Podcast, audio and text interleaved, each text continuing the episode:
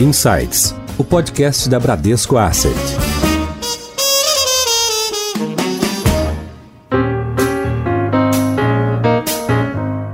Olá, bem-vindos a mais um episódio do Insights, o seu podcast semanal da Bradesco Asset. Eu sou a Priscila Forbes e hoje nós vamos falar sobre perspectivas da economia. A retomada da economia em 2021 vai depender muito da disponibilização de uma vacina contra a Covid-19.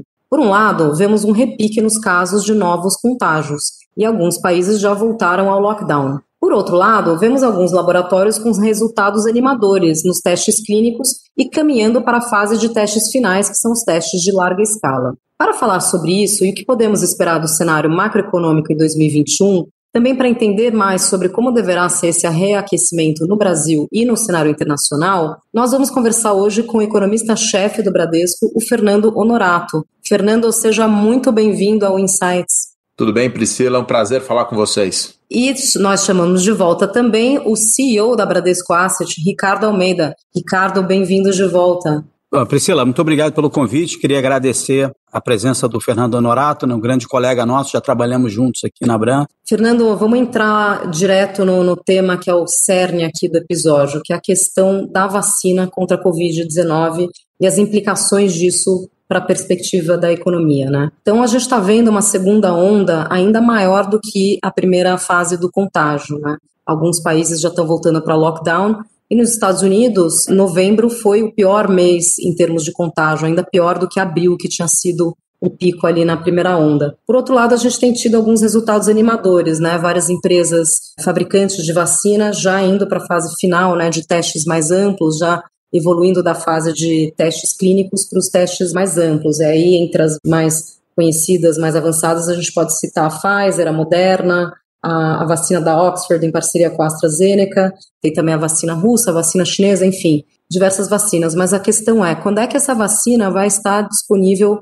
para o público em geral? Né? O que, que a gente pode esperar aí de horizonte de aprovação, distribuição, inoculação da população e as implicações disso para a economia? Olha, Priscila, eu acho que nós temos que começar reconhecendo que ninguém domina plenamente esse tema e a evolução dessa segunda onda. Né? Nós temos conversado com vários especialistas, com infectologistas, e o sentimento, inclusive, é, é, de alguma dúvida em relação à forma de transmissão dessa segunda onda, se ela se dá mais é, dentro de casa, fora de casa, enfim, tem muitas dúvidas ainda. É, o balanço que eu faço a essa altura é que é, as notícias é, tendem a ser mais positivas do que negativas em função justamente do que você comentou da existência da vacina. Por que, que eu digo isso? Porque, né, bem ou mal, os protocolos de tratamento da doença, os protocolos de monitoramento, a própria atitude dos governos no mundo todo estarem mais é, preparados para eventualmente fazer é, lockdowns em, em regiões específicas,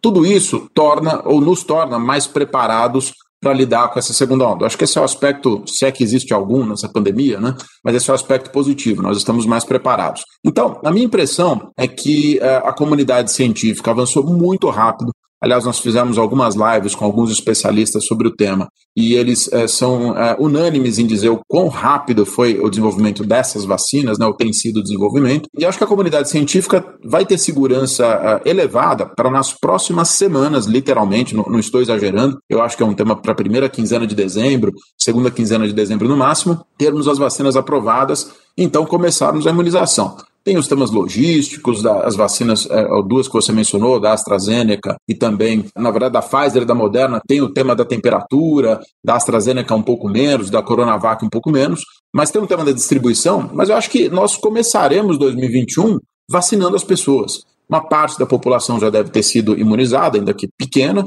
uma parcela é pouco vulnerável, em geral as crianças, os mais jovens. Então eu acredito muito que o primeiro trimestre, primeiro quadrimestre de 2021, nós vamos ter uma, um começo de normalização da economia global. E aí com a reabertura sendo crescente. É óbvio, insisto, não dá para saber se o timing da segunda onda e a intensidade dela vai ser forte o suficiente para fazer com que nós precisemos né, fechar vários países, fechar várias cidades e aí a vacina chega ali em março, abril, e esse timing leva a um novo fechamento. E por último, para fechar essa primeira parte, eu acho que as implicações econômicas, eu tenho certeza que a gente vai falar bastante delas, elas tendem a ser menores porque, né, em geral, os países desenvolvidos, em particular Estados Unidos e Europa, já têm engatilhado planos de apoio, né, planos de apoio fiscal, transferência de recursos. E se a segunda onda se materializar de forma mais rápida ou mais intensa do que a chegada da vacina, né, em tempos que levem a uma chegada precipitada da doença em relação à vacina,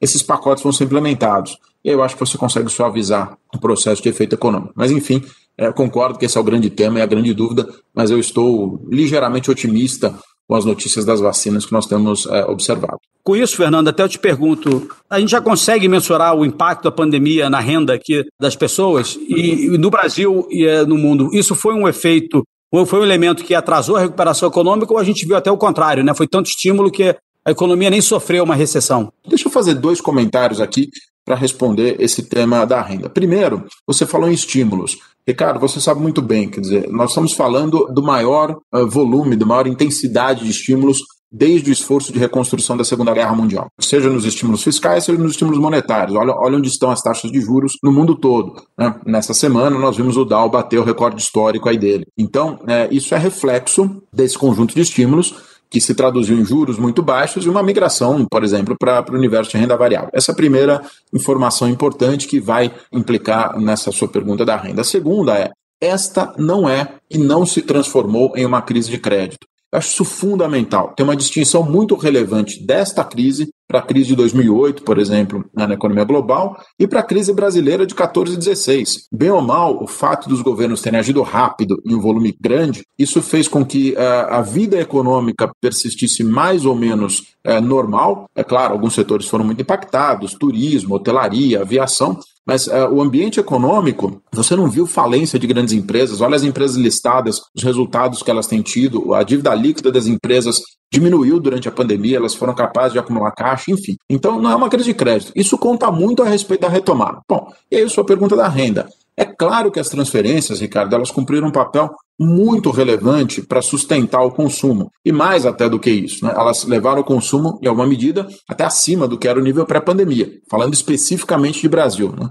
A renda nominal no Brasil do trabalho mais as transferências cresceu 12%. Isso é uma enormidade para um ano em que o PIB vai cair 4,5% né, em termos reais. Essa transferência de renda, que valeu para o mundo todo, mas também para o Brasil, ela sustentou o consumo, tem sustentado os níveis de produção. Então, sem dúvida, o impacto foi monumental. Eu só queria diminuir um pouquinho o peso que tem se dado à remoção das transferências é claro que tem um medo enorme dos governos, o que, que vai acontecer né, ao longo do primeiro trimestre de 21, quando os, os, auxílios, os estímulos forem removidos. Mas eu comecei falando dos dois temas, dos estímulos da, e da não existência de uma crise de crédito, justamente para responder por esse caminho. Ou seja, toda a política econômica está estimulativa, não é apenas, ou não foram apenas as transferências do governo. Logo, a possibilidade de uma retomada construída em bases do balanço das empresas estar saudável, do balanço das famílias estar saudável, do crédito apoiar a recuperação e taxas de juros baixos apoiar a recuperação,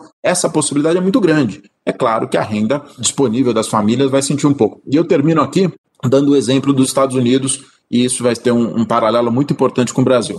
Lá, o governo Trump também fez um auxílio emergencial, como no Brasil, inclusive a ordem de magnitude são 600 dólares, né? Claro que é diferente dos nossos 600 reais, mas são 600 dólares lá. E o auxílio acabou. Acabou mais ou menos ali em agosto, setembro, se não me falha a memória. Só que as famílias, elas acumularam renda, acumularam poupança durante a pandemia e agora elas estão consumindo um pedaço dessa poupança formada durante a pandemia para suavizar o consumo e lidarem com a saída do auxílio. Tanto é verdade que as vendas no varejo e a produção industrial nos Estados Unidos seguem crescendo mesmo com o fim do auxílio. É essa a perspectiva que eu tenho em mente, inclusive para o Brasil. Saem o auxílio direto, a transferência de renda direta para as famílias, ficam os estímulos, é, de um modo geral, da política monetária, estímulos para as empresas, programas de crédito e o próprio crédito bancário apoiando a economia. Por isso que eu também vejo de forma construtiva uh, o ano de 2021, inclusive uh, em termos de renda.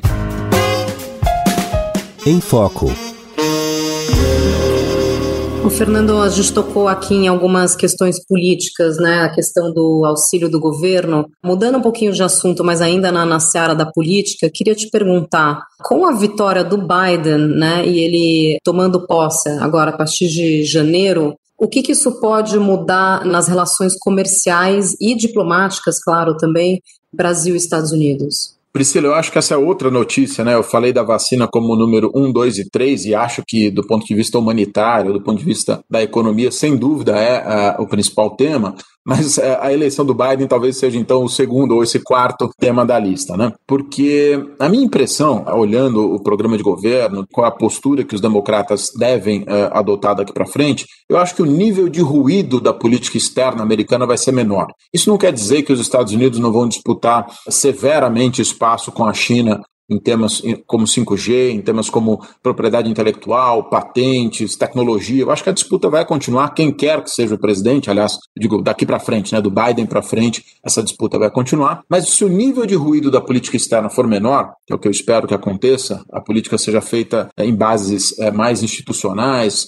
a governança né, das relações comerciais seja mais apropriada, eu acho que isso reduz muito a volatilidade para os mercados emergentes. Então, é, a primeira informação que a gente tem que ter em mente é que a eleição do Biden reduz risco, e ao reduzir risco, reduzir volatilidade, isso traz oportunidade de investimento e alocação nos países de um modo geral, mas os emergentes tendem a ser grandes beneficiários, porque a disputa entre Estados Unidos e China comercial colocava os emergentes numa posição cautelosa, uma posição, eu diria até de certo conflito, com quem que eles se aliariam. Então, acho que essa é a primeira observação geral. Quanto ao Brasil, a minha avaliação é o seguinte, é, é, é muito pragmática. Primeiro, tanto China quanto Estados Unidos são parceiros super relevantes é, do Brasil. A China é maior, né, do ponto de vista comercial. Quando a gente pega os investimentos diretos de empresas no Brasil, os Estados Unidos são maiores ainda do, do que a China. Né? Então, tem uma relação comercial e de negócios entre os dois países que é extraordinária, que é tem longa data e que essencialmente é governada pelo setor privado. Então eu fico me perguntando, será que as empresas brasileiras, as empresas americanas, as empresas chinesas, né,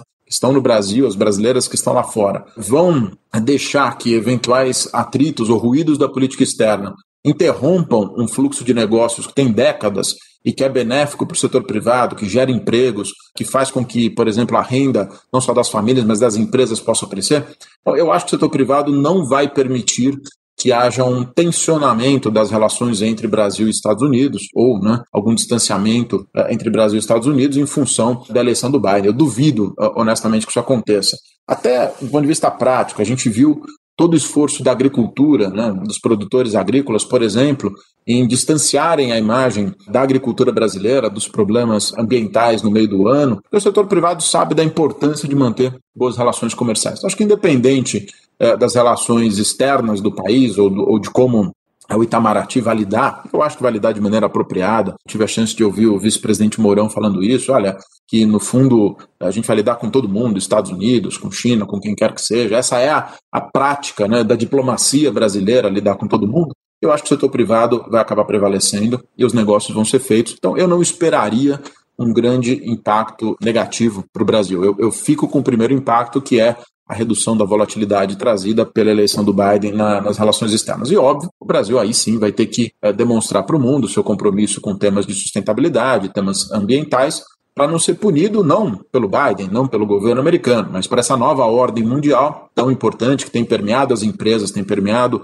as instituições, que é a relevância do ESG, a relevância de você ter uma boa governança e também um ambiente, né, um país sustentável. Esse aspecto acho que a gente precisa melhorar. Perfeito, Fernando. Pegando um pouco dessa bola das relações, né, Brasil e Estados Unidos. Estados Unidos são nosso maior parceiro comercial, né, depois da China. E você mencionou essa questão de que a eleição do Biden reduz a, a volatilidade de, de, certa maneira, né? Seria benéfico não só para o Brasil, mas para outras economias emergentes também. E isso acaba afetando diretamente o câmbio, né? Então, Ricardo, eu queria ouvir um pouco de você. A gente já tratou desse tema no, no último episódio que a gente gravou, né, sobre câmbio com o Roberto Medeiros aqui da nossa área de câmbio do banco, mas eu queria voltar nesse tema, né? A gente viu um influxo grande aí de investidores estrangeiros recentemente.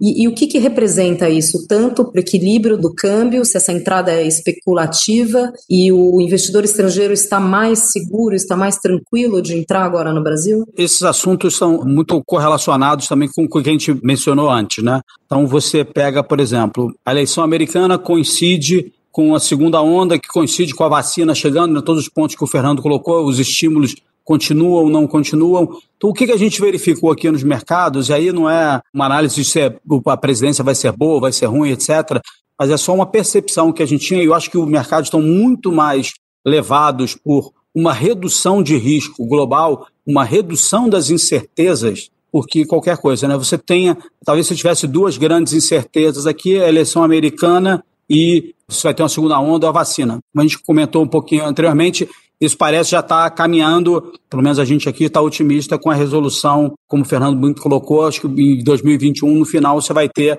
uma vacina. Ponto. No caso dos Estados Unidos, você teve uma eleição americana, parece, né, nesse ponto, parece decidida é, também. Então, o que a gente verificou, né, muito diferente da crise né, que ocorreu em março, quando você tinha visibilidade muito pequena, e nesse caso você tem que o mercado entra no modelo de risk-off, né, retirada de risco, todo mundo assume uma postura mais conservadora, porque você tem muito mais incerteza para frente. Né? Quando você tem menos incertezas, acho que você tem uma postura um pouco mais agressiva em, em, em relação a risco. E eu acho que é o que está acontecendo agora. Então, os ativos que são mais correlacionados a riscos estão tendo uma performance melhor desde o início de novembro, né, quando você já é, resolveu a, a questão da eleição americana ocorreu e você tem uma visibilidade melhor sobre as vacinas, então você vê o dólar, que em janeiro né, tem um índice que chama DXY, né, que mede o dólar contra algumas das principais moedas. Esse índice chegou a bater 100, é ali perto de uh, março. Hoje está em 92, perto da mínima do ano. No começo de novembro estava ali 94, 95. Ien também, que é outra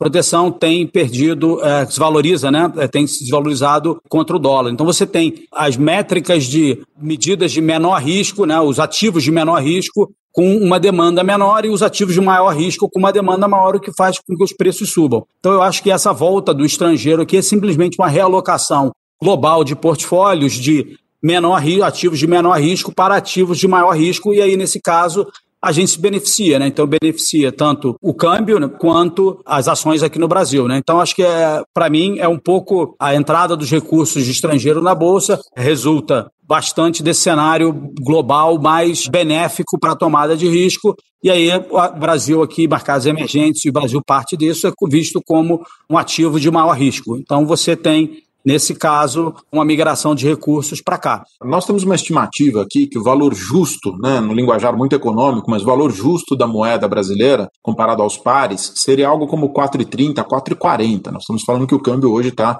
oscilando ali entre 5,30 e 5,50. Né? Então tem muito espaço para apreciação se, particularmente, esse apetite global a riscos persistir, esse que o Ricardo estava descrevendo, e se nós fizermos a lição de casa em alguns aspectos. Nossa avaliação também é muito parecida. Eu sei que câmbio é o que os economistas mais erram, então assim, a gente tem que ter muito cuidado para falar disso, mas certamente é, o Brasil não tem problemas nas contas externas, não tem problema de endividamento externo. Aliás, é, um detalhe: o passivo externo brasileiro total caiu pela metade durante a pandemia, em grande medida por conta da depreciação. Então, é literalmente isso. É, então, ele reduziu-se pela metade, passivo externo líquido, e isso mostra que tem espaço para o câmbio apreciar se é, nós endereçarmos alguns temas domésticos. Mas você tocou agora nessa questão de que, em termos de, de, contas externas, nós estamos numa, numa posição confortável, né? Nós, como você bem colocou, nós não temos um endividamento externo relevante, mas a gente tem uma questão interna, né? Uma situação fiscal que nos preocupa e que tem pautado aí o, o cenário doméstico. Então, eu ia te perguntar agora, né? A gente teve essa distração momentânea aí das eleições municipais, né? A gente tem algumas cidades aí ainda indo para o segundo turno agora. E queria ouvir um pouco de você, tua expectativa, passando agora o segundo turno, passando essa, entre aspas, distração das eleições municipais. É claro que agora a gente está em período de final de ano, já entra em períodos de festas e férias, mas o que, que é a tua expectativa para a retomada das pautas de, de reformas necessárias no Congresso e no Senado? Eu acho esse tema mais importante para o Brasil em 21, também depois da vacina, se nos Estados Unidos é a eleição, ou foi a eleição do Biden, aqui é o tema fiscal. E aqui eu vou me permitir destoar um pouquinho de, de algumas análises, mas é, e, e óbvio, acho que é, é muito interessante ouvir a avaliação do Ricardo também, não só a opinião econômica, mas também como ele vê os mercados respondendo. Deixa só eu separar a primeira discussão em três aqui. Então, nós temos um ajuste fiscal estrutural de longo prazo, nós temos uma discussão do cumprimento do teto de 2021 e nós temos o debate sobre a extensão ou não do auxílio emergencial. Tá? Eu vou começar pela terceira, a extensão do auxílio emergencial. Como eu disse, a, a minha avaliação é que a economia vai se reabrir, nós devemos ter a vacina e, portanto, eu acho que está sendo superdimensionado o risco do fim do auxílio emergencial. Bom, dito isso, tem uma confusão bem complicada aqui nesse debate, que é a história da renda cidadã. Criar um programa de renda para o longo prazo no Brasil é super legítimo, é desejável, é, há inúmeras formas de melhorar ou de reduzir a desigualdade, portanto, melhorar a distribuição de renda no Brasil. Mas eu, eu gostaria né, de ver, como analista, que essas discussões fossem separadas. Uma coisa é, o Brasil talvez precise estender o auxílio emergencial se a segunda onda se materializar antes da vacina. Isso absolutamente compreensível. Acho até que os mercados compreenderiam uma extensão num volume menor, focalizado, do auxílio emergencial. A outra é vamos criar um programa permanente de transferência de renda para ampliar o Bolsa Família. Essa discussão, na minha modesta avaliação, devia estar inserida no debate estrutural de longo prazo de quais despesas o país quer privilegiar. Tá? Então, eu só separaria esse primeiro debate fiscal e ele vai se resolver nas próximas três, quatro semanas, quando o governo tiver que encaminhar o orçamento e nós tivermos mais notícias da segunda aula. Deixei para o segundo, que é o debate fiscal de curto prazo. Eu vejo uma enorme angústia, uma enorme demanda uh, dos meus colegas para que as reformas aconteçam quanto antes. Eu também quero muito, tá? mas aqui eu também quero separar do debate estrutural, porque o país ainda tem um teto de gastos. Em outras palavras, nós aprovamos uma das reformas mais relevantes desde o Plano Real. Eu reputo toda a queda de juros que nós tivemos, né, é, histórica, que agora a Selic está em 2%, ao teto de gastos. Né? Então, assim, nós temos um teto de gastos. Se uh, nós não fizermos nada, nenhuma reforma, o teto de gastos vai ser atingido e os gatilhos vão começar a funcionar. Então, assim, eu acho que o país tem muito mais uma questão estrutural de longo prazo do que de curtíssimo prazo. Curto prazo é o tesouro fazer as emissões para fazer a gestão da dívida e preservar o teto de gastos. Por isso que me incomoda a primeira discussão, de de repente fazer um programa misturado com auxílio emergencial, que você vai criar uma despesa permanente e romper o teto. Esse seria, para mim, o pior cenário. Então, eu acho que o cuidado que a gente tem que ter é não jogar fora uma instituição que foi bem feita, que é o teto de gastos, com objetivos ainda que super legítimos, mas que você colocaria em jogo a solvência fiscal. E o terceiro ponto é o estrutural. Então, assim, as reformas que estão na mesa, o Pacto Federativo, a PEC emergencial, a reforma administrativa, a tributária, são todas reformas estruturais para o Brasil. Algumas para lidar com o teto e a solvência fiscal, outras para lidar com o crescimento, como é o caso né, da reforma tributária. No caso das reformas para a, as contas públicas, né, a minha impressão é que elas sim são indispensáveis, mas o Brasil não vai ter um problema dia 1 de janeiro se elas não forem aprovadas até 31 de dezembro deste ano. Tem uma eleição no Congresso, você falou das eleições municipais. Mas eleição no Congresso dia 1 de fevereiro, tem toda uma dinâmica política para se manifestar, que é, a minha impressão é que é, os mercados adorariam ver as reformas aprovadas até o final deste ano, mas me parece um cronograma ambicioso demais. E, dado que existe um teto de gastos, né, tendo uma lógica razoável para a extensão do auxílio emergencial ou para a não extensão, eu acho que a gente pode perfeitamente discutir essas reformas ao longo do primeiro semestre Aí sim, ou via PEC emergencial ou Pacto Federativo, abrir espaço no teto para duas coisas: para fazer um programa reforçado de transferência de renda, esse é o desejo da classe política, é o desejo do governo, então querem reforçar esse programa, mas precisa de espaço no teto para reduzir mais rapidamente o déficit público. Então, eu gostaria de ver a discussão separada nesses três focos: extensão do auxílio versus a renda cidadã, persistência do teto de gastos no curto prazo, acho que o acionamento dos gatilhos, e a terceira, aí sim, as reformas estruturais. Em alta. Agora, falando um pouco aqui de inflação, a gente viu recentemente um, um, repique aí na medida de inflação. A gente segue né, com sinalização do Banco Central de manutenção de uma taxa de juros baixa aí por um período mais longo. Né? Esse repique na inflação, na sua avaliação, é uma coisa muito pontual, é ligada a alimentos? Quais foram os, os, os setores né, medidos aí, ali pelo índice que contribuíram para isso? E se isso é uma ameaça ou não, se tem alguma revisão aí de política monetária no curto prazo? É, também aqui eu vou destoar um pouquinho, talvez, da média, Priscila. Eu vejo o processo de inflação no Brasil com mais cautela, né, com mais preocupação, portanto, do que talvez alguns dos meus colegas viam. Eu vou ser bem direto aqui. A, a inflação é sim produto de escolhas de política econômica, não é apenas um choque. Né? Não houve uma quebra de safra que elevou os preços de alimentos e, portanto, estamos discutindo apenas um choque. Não. Eu começo pelo top-down. A economia global resolveu produzir um estímulo gigantesco É só olhar o que está acontecendo com os preços das commodities agrícolas no mundo, elas estão em alta, mais a depreciação cambial brasileira. Então, isso é uma fonte genuína de pressão que eu não vejo que ela vá ceder tão rapidamente. E do ponto de vista doméstico, é, esses estímulos todos permitiram né, que, de um lado, a depreciação cambial fosse repassada aos preços, que tivesse renda sancionando esse choque inicial de câmbio, e de outro, a política econômica, o, a, o gasto público que levou essa dívida bruta a 100% e dívida líquida a 70%, produziu a própria depreciação cambial. Então, Assim, eu não consigo dissociar o processo de inflação como algo totalmente exógeno, fora das escolhas de política econômica que nós fizemos. O que me leva a crer que o processo é mais duradouro, sim, ele é mais persistente, não é apenas pontual, não é um setor ou outro. E, enfim, já manifestei isso, isso publicamente em alguns fóruns, é, me sinto muito à vontade para dizer isso. Acho que é, faz até sentido que o Banco Central eleve o nível de alerta dele. Não estou falando em subir os juros imediatamente, mas dizer, olha, pode ser que o choque seja transitório, pode ser que, assim, é, uma outra história que eventualmente é pior, né, que é mais negativa, que é o choque ser mais permanente. Eu acho que se o Banco Central se posicionar de maneira neutra nesse debate, ele mais ajuda do que atrapalha, por exemplo, a inclinação da parte curta da curva de juros, que é onde se dá a transmissão da política monetária. Então, para ser muito prático, o Banco Central está com a Selic em 2 e dizendo: eu não vou subir tão cedo, vou ficar com 2 um tempão. Só que o mercado está colocando a Selic daqui a um ano, em dezembro de 21, a taxa forward, né, ou seja, a Selic, que vai ser observada ali em dezembro, em 5,5, 5,7. O mercado já colocou a alta de juros. Isso atrapalha o objetivo do Banco Central de estimular a economia. Então, essa dúvida de inflação, enquanto ela persistir, sem sombra de dúvidas, vai gerar esse prêmio na curva de juros. Então, minha avaliação é assim: eu estou mais preocupado com a inflação, e acho que seria oportuno o Banco Central gradualmente endurecer o tom. Nós temos uma expectativa de Selic de 3,5% no final do ano que vem. Estou começando a achar que pode ser é, um pouco mais para cima do que para baixo a nossa projeção.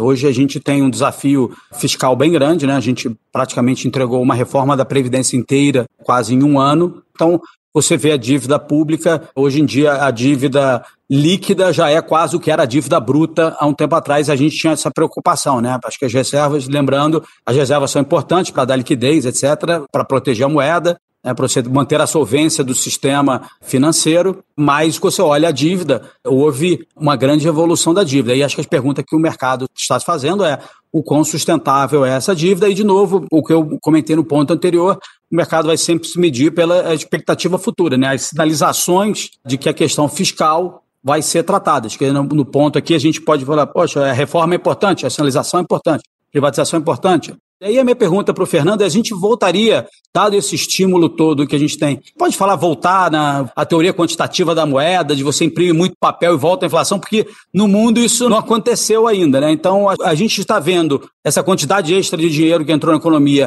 gerar um consumo que gera pressões inflacionárias. E aí, se a gente retirar o estímulo, isso acaba, ou a gente está com um problema um pouco maior aí? Ah, Ricardo, eu, aqui a gente teria que fazer uma, um podcast só sobre isso, então eu vou, vou tentar ser breve. Eu sou muito contestado quando eu, eu digo que ainda não dá para provar né, que toda essa expansão de moeda não virou inflação. As pessoas dizem, olha, já, fazem, já vão 10 anos né, de quando começou o easing quantitativo. É, mas, olha, nós não tivemos inflação de bens, né? então o CPI, é, como é medido, não, não mostrou inflação. Agora, olha a inflação de ativos que a gente está vendo no mundo. Né? Isso não é reflexo, essencialmente, dessa liquidez toda que a gente está vendo, o Dow ontem batendo recorde histórico, o S&P próximo dos recordes, não é exatamente isso. Olha os preços de ativos reais, por exemplo, real estate em algumas regiões, né? Então, para mim, é claro que tem uma inflação não ligada a bens da cesta de consumo. A minha hipótese para isso é que houve um conjunto de avanços tecnológicos, de transformações é, na cesta de consumo que impediram essa inflação de virar CPI, né, ou virar IPCA, preço ao consumidor, mas que viraram preços de ativos. Então, tem sim uma manifestação importante. No mundo e nos emergentes em particular, tem vários episódios de repiques inflacionários ligados a excesso de liquidez, né? Então, eu me preocupo com essa discussão sim, tá? Eu acho que nós não viramos a página, aí em particular no caso brasileiro, de poder fazer a expansão monetária que a gente quiser, que não vai ter inflação. Eu teria um pouco de cautela nessa frente, em termos bem econômicos, acho que o hiato do produto ainda nos garante um tempo de uma inflação comportada, talvez bem mais próxima do centro da meta. Aliás, parentes, tá? Nós atualizamos ontem nossas projeções de inflação. Nós durante quatro meses de 2021 nós estaremos com a inflação acima do teto da meta de 21. Eu sei que a meta é no calendário, mas durante quatro meses, ali entre mais ou menos abril e junho e julho, a inflação vai estar acima do teto da meta do ano que vem. Fecha parênteses. Então eu me preocupo com essa discussão e acho que países emergentes têm que ter mais zelo, em média, sobre a política monetária e fiscal do que os desenvolvidos. Então, se é verdade que ela pode se aplicar para o mundo, eu tenho dúvidas, como eu te disse, pela inflação de ativos, eu acho que para os emergentes certamente não se aplica, não tem muitas evidências de que isso funciona. Então, aí sim eu me coloco do lado mais preocupado com o fiscal. Não me entendam mal, eu acho as reformas fundamentais. Eu só quis dizer que não tem uma, né, um dia D, de 1 de janeiro, o país quebra se não aprovar o Pacto Federativo até 31 de dezembro. O que tem é, se nós não avançarmos as reformas, com um eventual repique inflacionário, o Banco Central tendo que subir a taxa de juros, a dinâmica da dívida vai piorar. E aí sim você pode entrar num ciclo mais perverso né, de, de aumento eh, da dívida, aumento dos juros, e ninguém quer ver esse quadro. Por isso que as reformas são tão relevantes, ou a manutenção do teto com o acionamento dos gatilhos já previstos em lei, já previsto na lei do teto eh, de gastos. Quando o Fernando fala de hiato do produto, ele está falando da diferença entre o PIB potencial e o PIB observado, né? O PIB potencial que você atingiria através de toda a capacidade instalada, a mão de obra e tudo, mas você fica com o PIB abaixo dessa capacidade, desse potencial total, né? Então isso é o que a gente chama de ato do produto. E quando ele fala também de easing, né, que é o termo em inglês para afrouxamento, então, a gente está falando aqui de dar estímulos monetários na economia, de dar estímulos de liquidez mesmo, né? Então, seriam os governos comprando ativos, né, títulos que, que eles próprios emitiram e outros ativos, de forma a injetar liquidez na economia. Então, Priscila, su, su, não, super obrigado. Assim, é a força do hábito, e aliás, só ainda no hiato do produto, para ser ainda mais claro, é o desemprego da economia, é a ociosidade da economia. Né? Acho que não tem forma mais clara de traduzir do que essa. Então, no fundo, quanto maior o desemprego, quanto mais as fábricas, as empresas estão ociosas, né, menor a chance de repassar a inflação. Seu guia.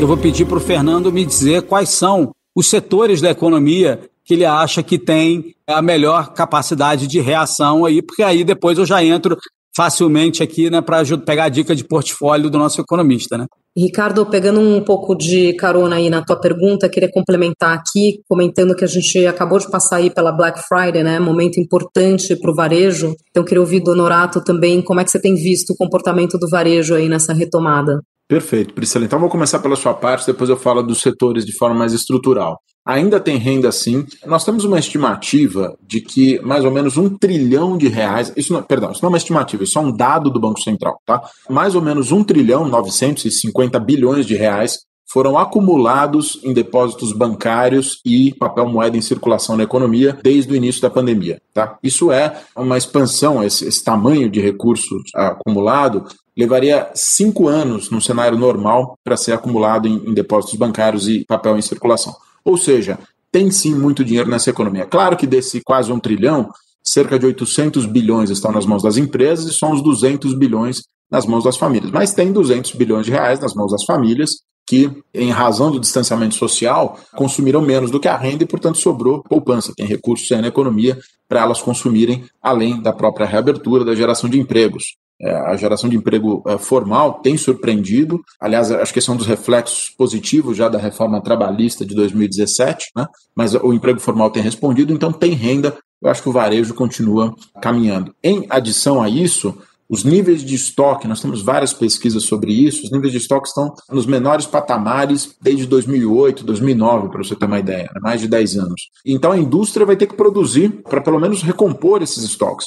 Eu acho que isso vai entrar o primeiro trimestre de 21, com a indústria tendo que acelerar a produção. Então eu vejo varejo barra indústria de forma positiva. Indo para os setores, a impressão bem geral é, primeiro, tudo que está ligado à, agrícola, eu acho que a performance vai continuar sendo muito boa. Né? As commodities em dólares estão uh, valorizadas, o câmbio tem favorecido né, os exportadores, tem favorecido a produção. Se tiver né, uma, uma nova rodada de estímulos no mundo, ficou provado que esses estímulos, eles, eh, via transferência de renda, eles atingem as famílias mais baixas, eles protegem as famílias de mais baixa renda, portanto, isso ajuda na demanda por alimentos. Então, acho que o setor agrícola vai andar, eh, setor agrícola, supermercados, vendas de alimentos, né, todo o setor de, de alimentação vai andar bastante ainda ao longo do próximo ano. Essa é a minha primeira hipótese. A segunda tem a ver com Aqui é um pouco mais difusa a forma de capturar, mas todos setores que de alguma maneira vão se beneficiar das inovações tecnológicas que nós trouxemos para a pandemia. Né? Então, ensino à distância, mobilidade urbana, o home office, tudo isso eu acho que vai se beneficiar muito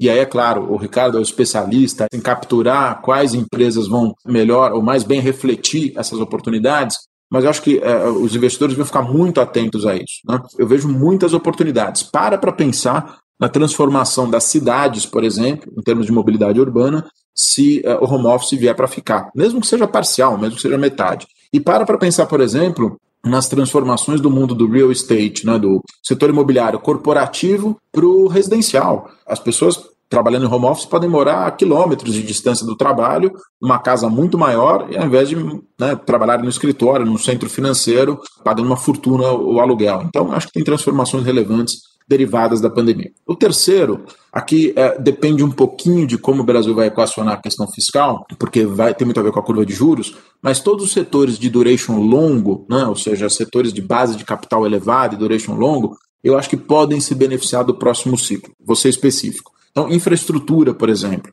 eu tenho uma aposta muito grande. Nós chegamos, finalmente, depois de muitos anos, a juros decentes, a juros, a taxas de juros compatíveis com o mundo emergente. Toda a indústria de base no Brasil, ela é uma indústria que se beneficia muito de juros baixos, como a gente tem visto. Insisto, se não fizer agenda fiscal, isso vai se perder. Mas se não for, eh, se a gente fizer uma grande bobagem ali, olha o setor de saneamento, olha o setor de óleo e gás, setor de infraestrutura, das concessões que os estados vão ter que fazer. Então, tem muitas oportunidades na infra que vão ser derivadas dessa nova fase do Brasil, que eu acho que são oportunidades muito interessantes de médio prazo. Inclusive, nós temos visto o apoio que o mercado de capitais tem dado. Antes da pandemia era impressionante, ou foi impressionante quanto cresceu o mercado de capitais, seja em dívidas, seja em ações, e agora, idem. Acho que é um setor que pode se beneficiar muito desse processo é, de um Brasil mais ajustado. Não sei se o Ricardo concorda, enfim, como é a avaliação de vocês na Bran, certamente vocês são muito mais especialistas nisso é, do que eu. Eu acho que o que a gente vai ver aqui é talvez uma rotação bastante grande entre os vencedores do ano 2020 com a pandemia e o ano de 2021 com uma vacina e as coisas se normalizando. Eu acho que algumas coisas não vão mudar, de entrega, comércio eletrônico, né? Quem adquiriu esse hábito muito dificilmente volta atrás, mas me parece que algumas empresas, especificamente nesse setor, podem é, não ir tão bem quanto outras de varejo físico, por, por exemplo, shoppings. Né? Coisas que se beneficiam, é, setores que se beneficiam, empresas que se beneficiam da proximidade da pessoa, das pessoas, das interações das pessoas, principalmente dos, dos serviços, né? hotelaria, é, restaurantes, viagens, etc., tendem a, quando voltar, óbvio que tem, tem aí já, o mercado já precifica um pouco isso, já antecipa esse movimento, mas é, assim, a gente gosta do setor de varejo, o Fernando comentou muito bem, a agrícola sempre tem uma vantagem aqui no Brasil, né? tem, são empresas muito bem geridas, acho que a gente tem que ficar atento para essa é, rotação. Mas, assim, acho que a melhor dica que eu posso dar, sem querer fugir do tema, a melhor dica que eu posso dar, e que é sempre dando esse podcast, é diversifique seus investimentos. Então, a primeira coisa que a gente pode falar é: o cenário está difícil, peça ajuda. Repasse seus investimentos para um gestor, aplique em um fundo onde tem um gestor profissional e deixe ele se preocupar com isso, depois você cobra dele. Acho que você tem que diversificar em renda variável, em renda fixa, então use um assessor de investimento Aqui no banco a gente tem pessoas capazes de ajudar você a fazer um portfólio diversificado para várias situações de mercado, né? Em certa a gente está um pouco mais otimista agora, mas o futuro a gente pode estar errado, né? Então acho que a gente sempre tem que ter um pouco é, de proteção dentro do nosso portfólio. Então a primeira coisa, eu diria, primeira dica é diversificação. Acho que até dentro da renda variável você pode diversificar os índices, fundos de índice são excelentes de diversificação. No caso do ETF da Abram, o BOVB, é uma excelente opção de diversificação. O índice ele tem essa vantagem que, à medida que o, o, a, os setores que vão, as ações que vão melhor, vão ganhando peso, ele vai sempre aumentando a posição né, nas ações que performam bem, então você sempre vai, você escolheu uma ação boa, você vai comprando sempre um pouquinho mais, ela vai continuar na carteira, e à, à medida que as ações que vão performando mal, ela vai diminuindo o peso. Né? É por isso que os índices são tão difíceis, às vezes, de, gestão ativa é, ganhar. O índice já faz esse rebalanceamento natural dentro deles. Então, acho que também uma boa opção de investimento são os fundos de índice, os ETFs. Acho que, em termos de investimento, a gente, como o Fernando mencionou, acho que o dólar nos parece um pouco exagerado, essa cotação, acho que tem fundamento para. É, já comentou isso no podcast passado. Nos juros, a gente vê a inclinação como sendo bastante atraente, principalmente se a gente conseguir implementar algumas reformas, esse temor fiscal diminuir. E a Bolsa, a gente é, segue otimista, mas acho que o mais importante é você ter aí um portfólio diversificado. Então eu vou só dar uma dica de música aqui, depois eu vou vamos mudar um pouquinho a pauta. A gente sempre pede aqui uma dica de uma música e dica de um livro. A minha dica de música desse podcast acho que vale muito a pena com o que a gente com o Fernando conversou agora. A letra dessa música é um pouco confusa, mas o final dela é muito legal. A música chama One do U2 e ela termina dizendo que todos nós somos um e nós devemos nos é, unir e um carregar o outro, né? É, acho que até principalmente quando a gente olha o ano novo, né? Chegando aí 21, etc. Então, com isso, eu queria pedir, Fernando, a dica de uma música, de um livro, tanto para você quanto para Priscila, que sempre foge dessa parte. Ela pergunta, então eu agora peguei aqui essa função dela. Deixa eu começar até pelos livros, Ricardo. Eu sei que a gente não vai ter muito tempo, mas um tema que eu estou fascinado, para não dizer apaixonado, e que para mim tem tudo a ver com os dias que nós temos vivido, e tem uma interação desses dois assuntos que eu vou tratar, que são a polarização da política no mundo, né? então assim, a radicalização política, é, como isso tem afetado as democracias, e o papel das redes sociais, das fake news, na construção de valores, na construção da ciência, na construção, inclusive, do mundo político. Eu, eu li, vai parecer que eu estou cantando de galo aqui, mas eu li três livros nessa pandemia, aliás, estou terminando o terceiro, que relacionam esses temas. Né? Então, um é o do Yuval Harari, As 21 Lições lá do século XXI, ele trata disso de uma maneira espetacular. Um outro livro é um pouco mais polêmico, as conclusões da autora são mais polêmicas, mas eu recomendo, ela tem um diagnóstico muito preciso de como a gente chegou aqui. É da Dambisa Moio, o livro se chama The Edge of Chaos, não, não, não vi ainda o título em português, pelo menos, mas ela trata de justamente dessa crise das democracias liberais, né? e mais recentemente eu estou lendo, portanto não terminei ainda, como as democracias morrem, esse é um livro mais recente, está aí todo mundo lendo, então eu acho que é, são temas muito interessantes. Agora a música, cara, eu sou tão eclético, mas a música que me veio à cabeça, não sei porquê, tá? Não vou ter uma boa. Você foi filósofo agora, mas a música que me veio à cabeça foi a do Creedence, é Have You Ever Seen the Rain? Eu, eu adoro essa música. Sei lá, pode ser que o final seja esse. No fim do dia, depois da chuva, vem a calmaria, né? Então, talvez seja esse o que o meu inconsciente trouxe aí pra gente. Caramba, Ricardo, eu não estava esperando que você fizesse essa pergunta para mim, né? Eu sou sempre a, a, entrevistadora, nunca a entrevistada. Mas vamos lá, como livro, eu, eu recomendaria o Os Inovadores, né? Foi escrito pelo Walter Isaacson, que é o mesmo cara que escreveu a biografia do Steve Jobs. E ele fala um pouco da história, né, do panorama da evolução da tecnologia, né, da computação desde a Ada Lovelace, né, a condessa Ada Lovelace, que em 1843 desenvolveu a primeira máquina de cálculo, até os dias de hoje, né, com supercomputadores, com o Watson da IBM e tudo que aconteceu aí ao longo dessas décadas. Então é bastante interessante, recomendo essa leitura para quem gosta de história e também de tecnologia. E de música, é uma música bem antiga de uma banda de rock nacional que eu amo, que é Legião Urbana, embora seja uma música antiga, eu acho que é, ela é continua atual, que é Que País é Esse? Bom, a gente vai chegando aqui ao final do nosso episódio, foi muito rico, abordamos vários assuntos. Fernando Honorato, foi um prazer ter você com a gente aqui nesse episódio do Insights. Obrigada pela sua participação. Priscila, foi, eu adorei. A gente podia ficar conversando aqui mais uma hora. Pena que acabou, mas estou à disposição. Quando vocês já estou, já estou me convidando. Quando vocês quiserem me chamar novamente, vai ser um prazer bater esse papo aqui com que eu considero vocês amigos e, e fazem um trabalho excelente. Então, muito bacana poder né, dividir essas impressões sobre o cenário com vocês. Com certeza devemos chamar você de volta. Assim como a gente tem chamado sempre nosso CEO, Ricardo Almeida. Obrigada mais uma vez, Ricardo. Oh, Priscila, muito obrigado pelo convite. Um prazer te dividir eh, essa tribuna com o Fernando. Aprendi muito aqui, espero que tenha sido um episódio bastante instrutivo para os nossos ouvintes. Tá? Aos nossos ouvintes que nos acompanham aqui, vocês já sabem, toda semana tem episódio novo no seu Insights. E se você quer ficar por dentro de tudo que acontece no mercado financeiro, siga a página da Bran no LinkedIn. Até a próxima, tchau!